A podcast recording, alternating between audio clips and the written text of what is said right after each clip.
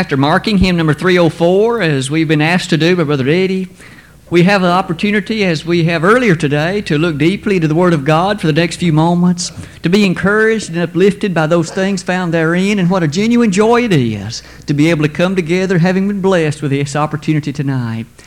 As was mentioned earlier, we are indeed blessed, as we typically are, with a host of visitors, and for you, we're exceedingly grateful that you've come our way, and we want you to certainly have opportunity, if possible, to join us again at some other time as well.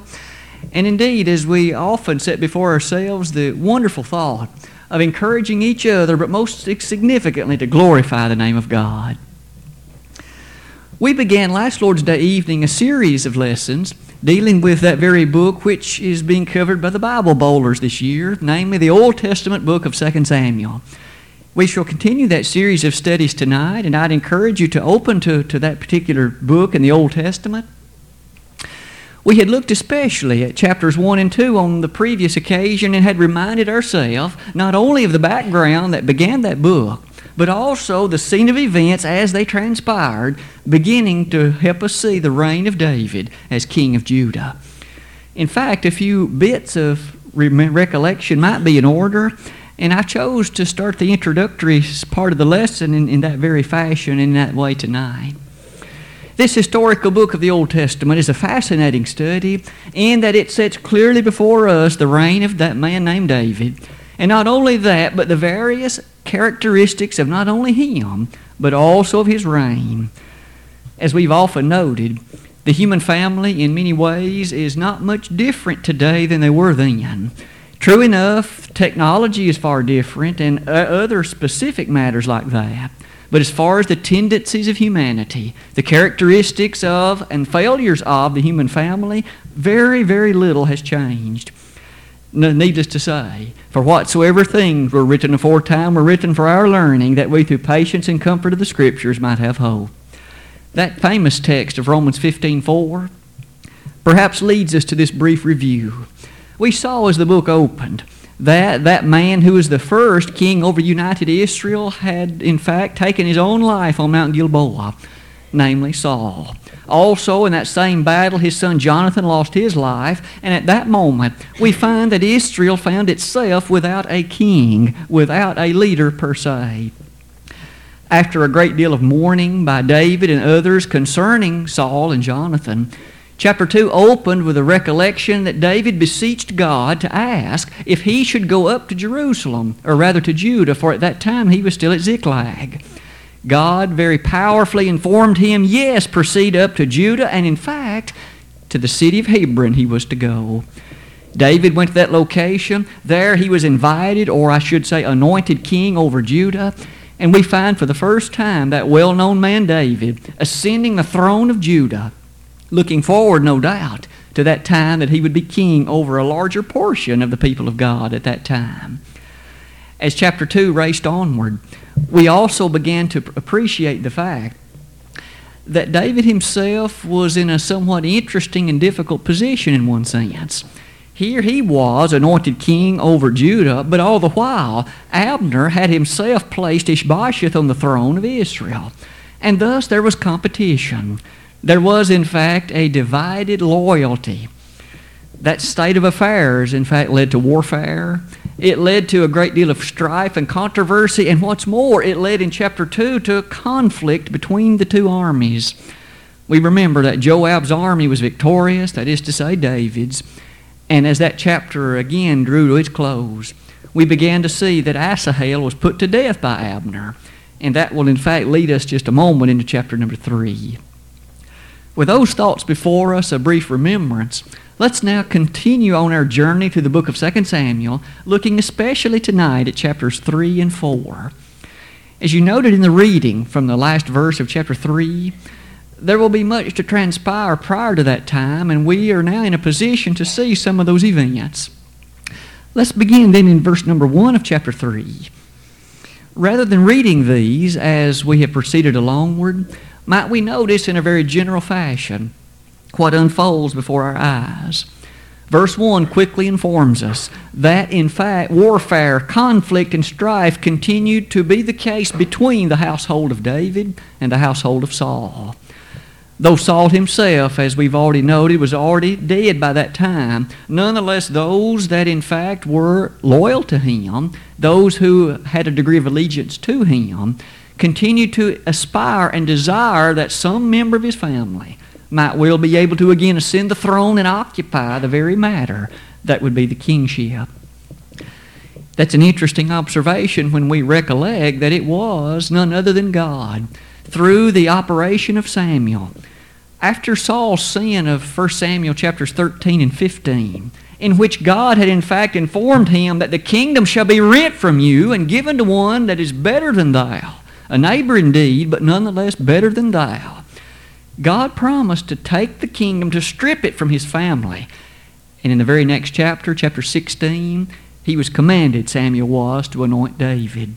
David was God's hand-picked successor to Saul, but the events by which that came about were ever so enthr- ever so enthralling, so much so that in verse numbers two and following of chapter three, we are given some detailed history about the character of David's family while he reigned in Hebron.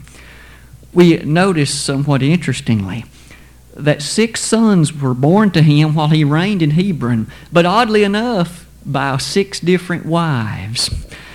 We have already encountered on many occasions in our study of Genesis and so on Sunday morning, and we now see the same issue reiterated here. That was a common day in which multiple wives were apparently the norm, concubinage, if you will. We came to realize in our study, even in Genesis, that though apparently God winked at it, he allowed it to take place, it was never his ideal.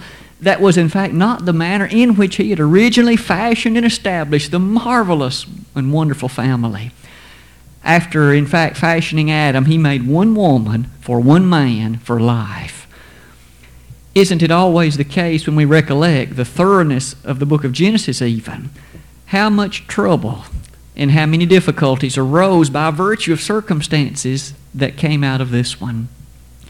After all, when even in Abraham's life, though Sarah was his beloved wife, he did in fact father a child by Hagar, but oh, what difficulties arose between Isaac and Ishmael, and what difficulties some now four thousand years later were still suffering due to the difficulties that were brought about on that occasion. Might we remember that Sarah and Hagar disliked each other, and their descendants have ever since not gotten along.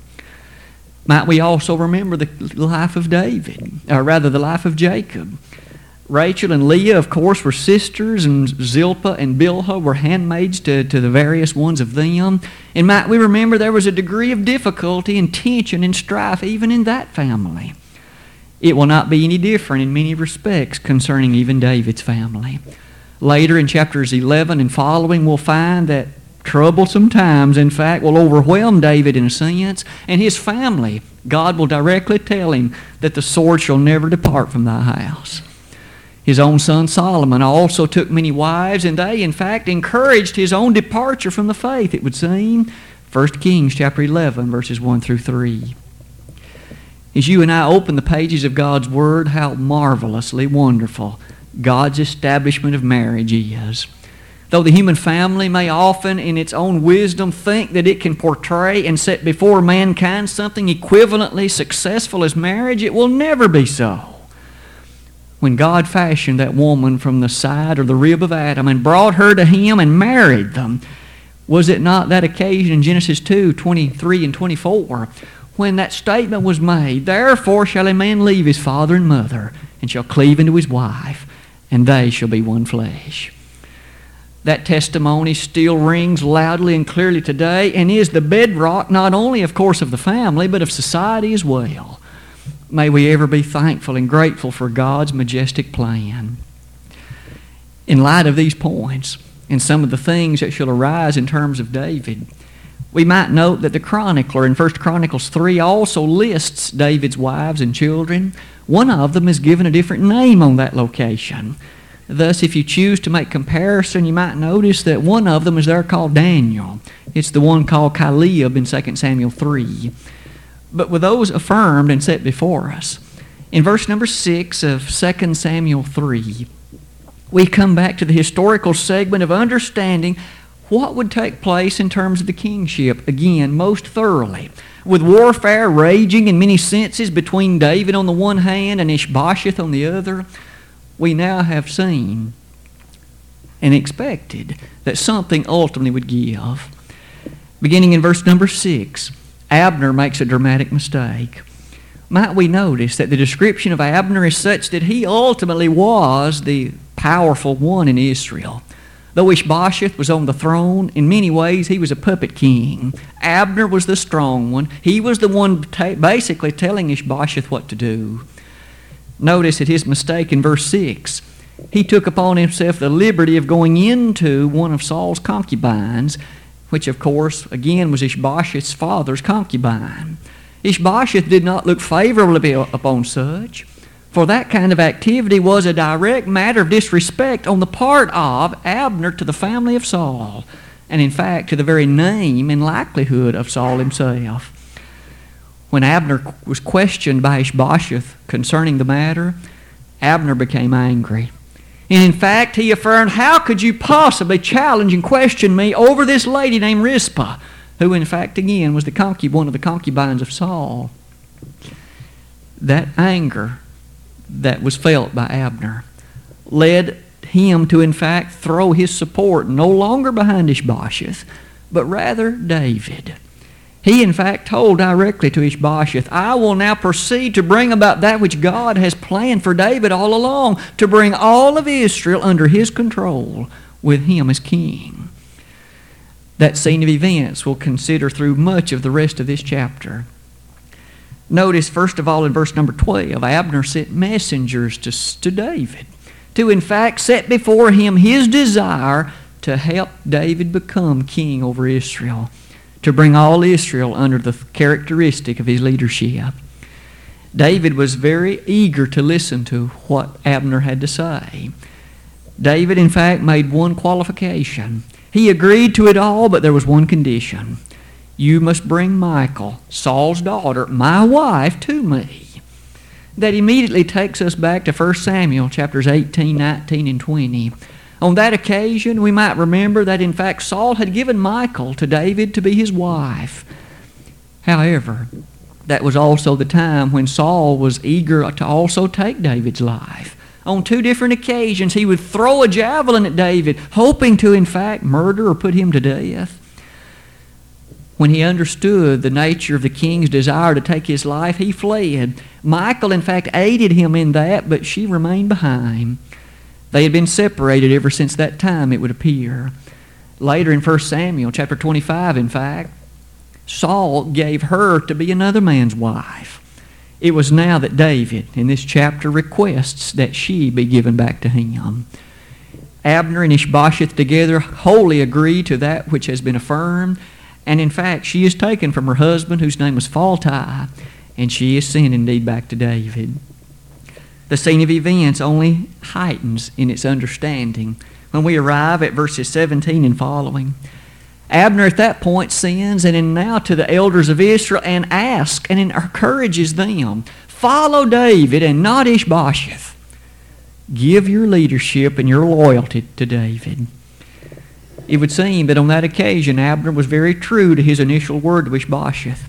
He was not a supporter of the household of Saul any longer. As the things took place, we now appreciate that Abner, in fact, comes to visit David in Hebron and to share with him how well things are going. It would seem that the tide is turning. Israel is now favorable and showing a degree of support for David. And as Abner comes to share that with him, we quickly find that Joab also, having been recently out of town on a raid, he returns shortly after Abner had left. When Joab discovers that Abner had been there, he is virtually beside himself with anger and fury, and in fact challenges David. "Are you not aware that this man Abner has merely come to deceive you, to discover your going out, your coming in, and will seek, in fact, to do you hurt and harm?" In fact, on that occasion, we might well inquire, in what way did Joab have the authority and the position to challenge the king the way he did? perhaps before the lesson finishes tonight, we'll have opportunity to pose at least a potential answer to that.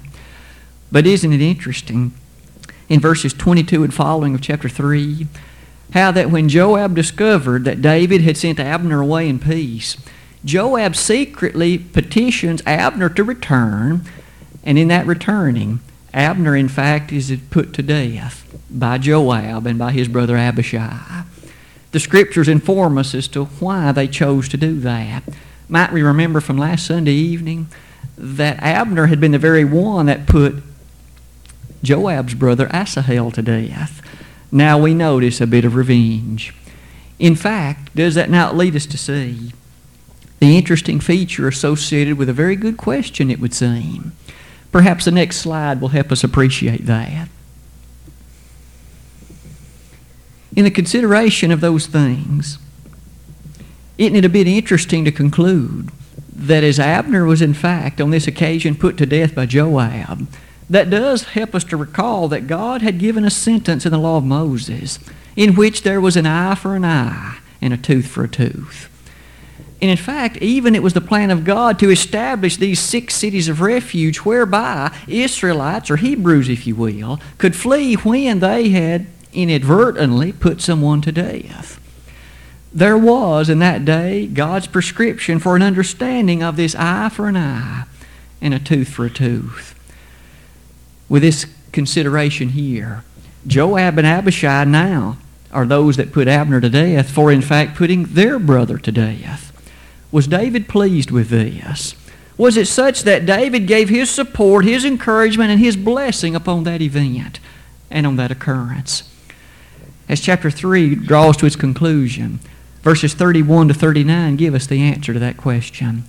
It was not David's plan. It was not David's idea at all to beseech Abner to return so that he could be put to death. Rather, that was all Joab as well as his brother Abishai's idea. The thought, in fact, is said in these words in verse number thirty-seven. For all the people and all Israel understood that day that it was not of the king to slay Abner the son of Ner. Should we not then have some appreciation for David's understanding of human life? For his understanding of the significance of Abner's life and the fact that he was an immortal spirit in the very presence of God? David did not desire to put Abner to death, even though he himself had murdered in self-defense that man named Asahel.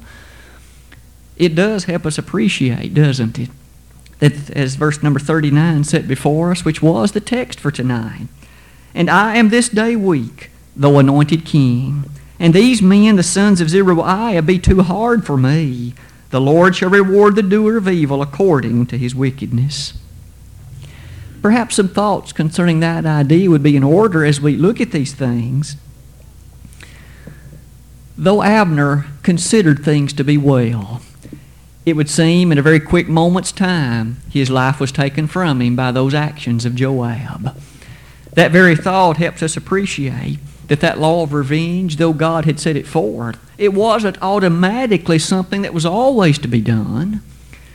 Doesn't that also challenge us to see the significance, the value, and the importance of the nature of life? Might we notice, and some texts that I've listed for your consideration, that particular law, of course, was done away with at the wonderful cross of Christ. You and I were the enemies of God. Did God then have every right to cast you and I far away into a devil's hell? Well, certainly as his enemies, Romans five eight, that would have been within the bounds of the likelihood of what he could have done. But yet he sent his son to die at Calvary that you and I could be brought from enemy to, in fact, the children of God by faith. Isn't it a wonderful thing to behold that thus our Savior could look squarely at his disciples and say, love your enemies, Matthew five, verse forty-four.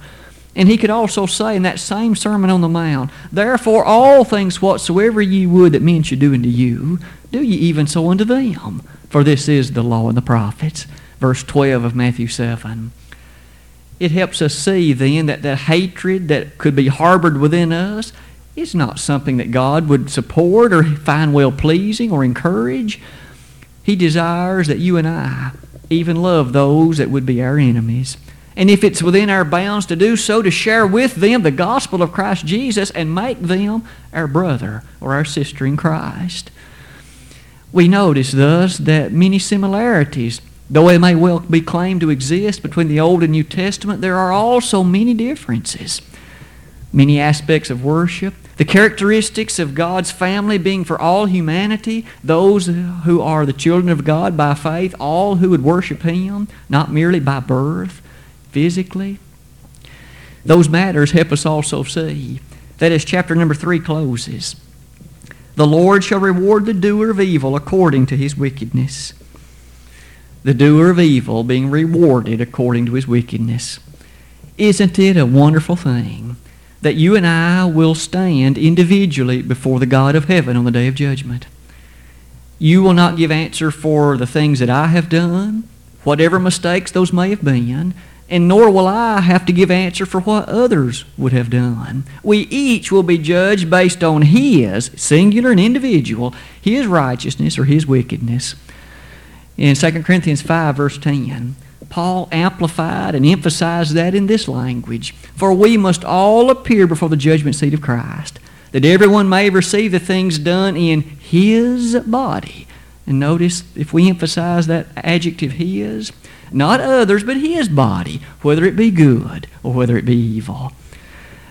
That characteristic helps us see then that as we are judged, it'll be by virtue of our accordance to and obedience to the Word of God, John twelve forty-eight. Those things are marvelous to consider. Our God indeed shall judge fairly. Shall not the judge of all the earth do right? Genesis eighteen twenty-five. As chapter three thus draws to its conclusion, we now have arrived at another rather critical moment in the history of Israel. Saul, remember, was already dead. We now have encountered that Abner, that very powerful and leading figure amongst the people of Israel, also has been put to death. Ish-bosheth is still alive, but might we notice he was a rather weak ruler, as we've noted earlier. Chapter four will inform us what will transpire next. So let's look deeply into that somewhat briefer chapter and appreciate the thoroughness of what we encounter there.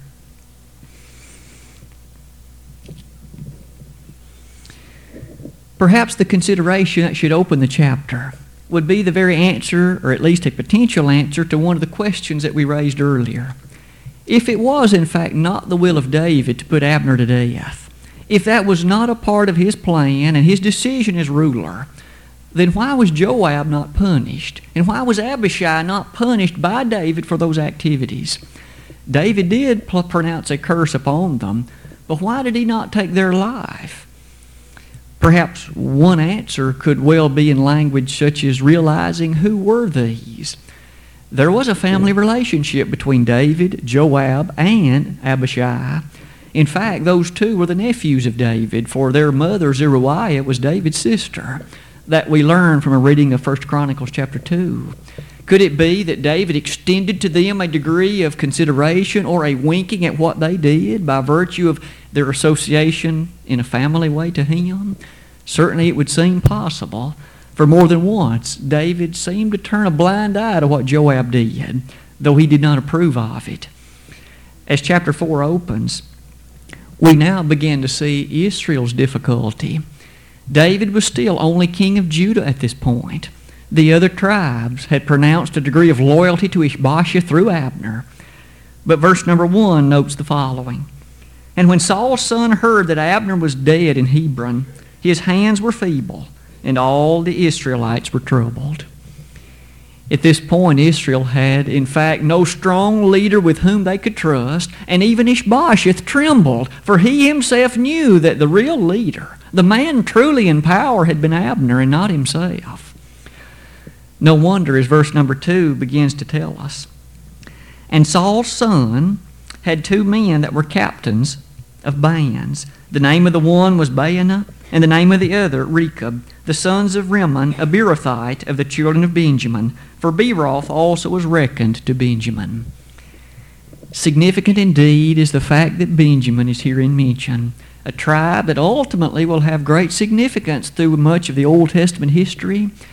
With regard to the st- scene of events here, however, mention is made about two men that were captains of various hosts in Ish-bosheth's army. These two chose to make a rather interesting and terrible decision. Here's the decision that they entered upon. As fear had gripped Israel, and even Ish-bosheth himself was such that his hands were feeble, these two chose to take Ish-bosheth's life. Chose, in fact, to put the king to death. The conspiracy that they brought about and the fact that they murdered the king in his own house about noon would be something that would come back to haunt even them. I would ask you to notice with me the scene of verse number four, or rather verse number five. And the sons of Rimmon, the Berothite, Rechab and Baanah, went and came about the heat of the day to the house of Ish-bosheth, who lay on a bed at noon. And they came thither into the midst of the house, as though they would have fetched wheat. And they smote him under the fifth rib, and Rechab and Baanah, his brother, escaped. Though they had in mind the thought that that which they would bring about would bring glory and honor to Israel, because now David could be ruler and reign, the one to reign over all Israel, they here took the life of Ish-bosheth. Not only taking his life, but in fact cutting off his head and bringing that head to David. These two felt certain and assumed that David would grant them great reward and honor, because now he could in fact reign completely over all of Israel and not only Judah. In so doing, they no doubt thought they had done great service to the king, namely the one who would quickly become king. How shocked and surprised they must have been when, upon bringing the head of Ish-bosheth to David, they found that David's reaction to them was far different than what they had anticipated, far different than what they had expected. If you wish to look more carefully with me at verse number ten, David shares with them the following piece of information. Are you aware of the fact, he told Baanah and Rechab, that when another Amalekite came to me claiming to have taken the life of King Saul, I did not reward him as he expected. I did not, in fact, pronounce upon him great justice and honor as he might well have anticipated, but rather I had him executed because he had the, the character on that occasion of stretching forth his hand to take the life of the Lord's anointed. Now David asked them this question in verse eleven. How much more then, when wicked men have slain a righteous person in his own house upon his bed, shall I not therefore now require his blood of your hand and take you away from the earth? Can you imagine the degree to which those two begin to tremble? Here they come to David with the head of Ish-bosheth in hand, ready to accept his blessing for what they had accomplished that now permitted him to become the unrivaled ruler of all of Israel.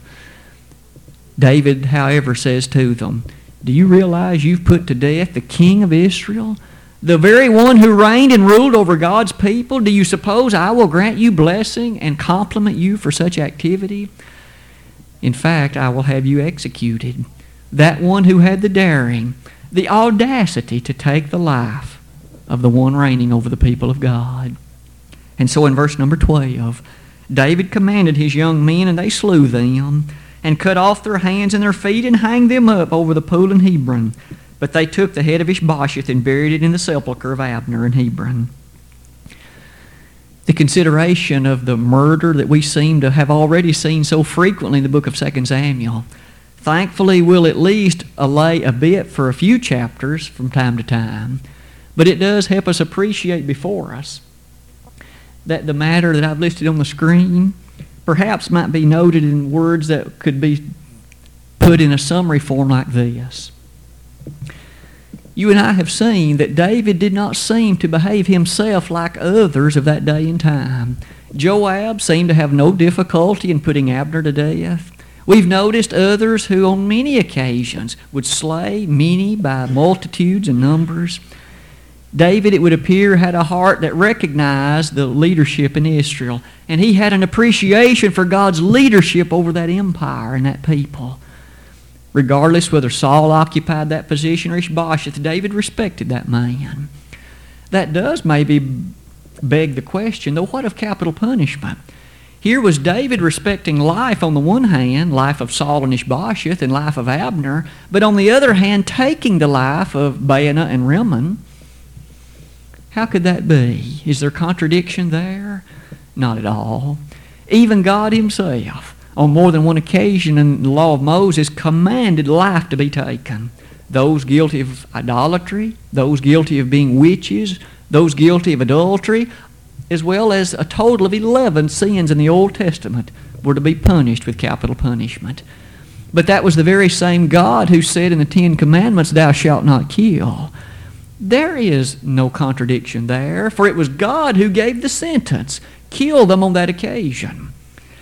May we understand even in our day, though the question may arise in the hearts and minds of very many, is it right for our government to proclaim and uphold the matter of capital punishment? Is it right for a person to be put to death for some crime he or she may well have committed? According to the New Testament, such is entirely approved and upheld by God. In Romans thirteen, beginning in verse one, continuing through the third and fourth verses of that chapter, we read so amazingly that Paul, living in a day and time under the very powerful Roman Empire, also upheld the right of the government. Let every soul be subject unto the higher powers, for there is no power but of God. The power that be is ordained of God, Paul would declare. That even included the power to uphold the sword in verses three. Peter, in fact, joined that refrain so wonderfully, did he not, in First Peter two?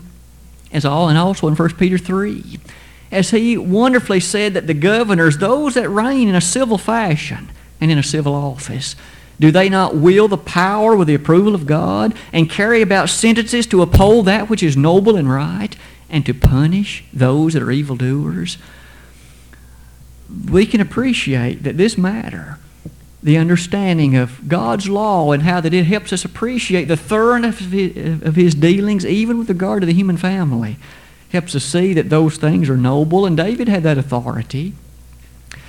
In fact, the nature of murder, cold-blooded, premeditated murder, was something that God had said could be punished and was to be punished by death. We find that said more than once in both Exodus as well as Deuteronomy.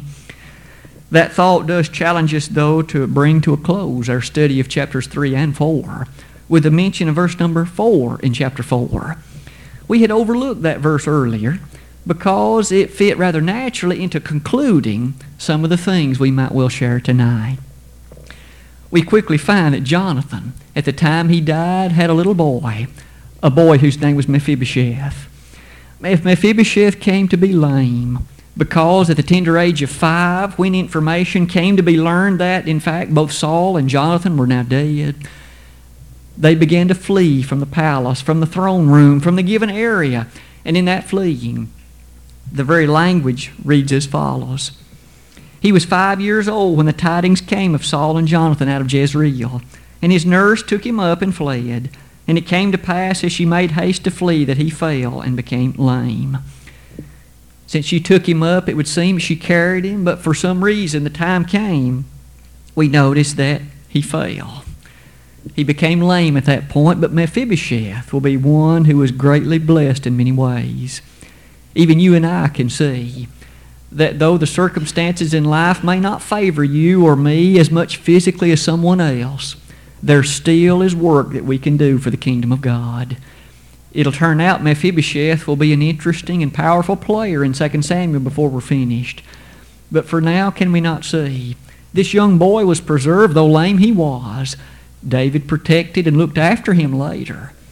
You and I can also function wonderfully for the name of God. Though we may not do that which others are able physically to do, God has given us a work that we're able to accomplish.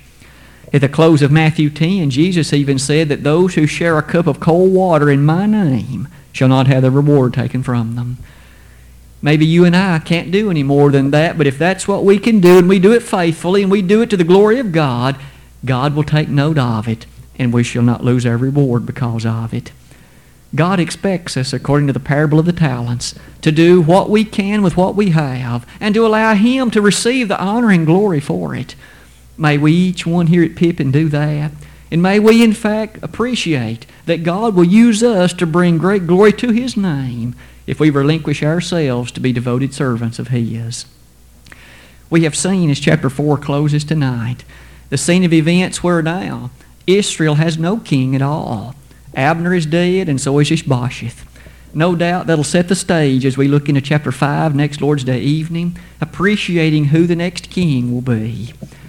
Though we've looked into the Old Testament this evening, may we understand that in summary, some of the things even challenge us in the Christian dispensation today.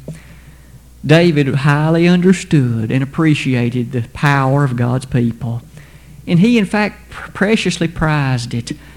Can the same be said for you and me? Do we glory and honor to appreciate the wonderful privilege it is to be called the son or daughter of God, to be the children of God, to be those that are joint heirs with Christ and heirs of God, Romans eight, fourteen and following? If that can't be said of you tonight, make certain you understand the urgency of the hour. We are not promised tomorrow. Boast not thyself of tomorrow, for thou knowest not what a day may bring forth, reads the Proverbs writer in Proverbs twenty-seven two. If you this very night have understood that Jesus died for you, and that in fact you currently are now in sin, and as such are lost, having reached that age of knowing right from wrong, if we could be of assistance in your obedience to the gospel, the Son of God demands this of you. Believe Him to be the Son of God. Repent of the sins in your life. Confess audibly His name, that He, in fact, He is that Son of God. And then be immersed, baptized for the forgiveness of sins. If you need to have that accomplished tonight in your life, hesitate no longer. But if you have become a member of that blood-bought body of Christ, having been added there by Christ, but you haven't lived faithfully to His name, come back to your first love. Just as that church in Ephesus was told in Revelation two, return to your first love. Return to the very side of the one who died for you. If we could be of assistance in either of those ways for you tonight, we'd be happy to do so. If you have a need in either of those ways, or if we could just pray for your strength, will you not let it be known even now while together we stand and while we sing?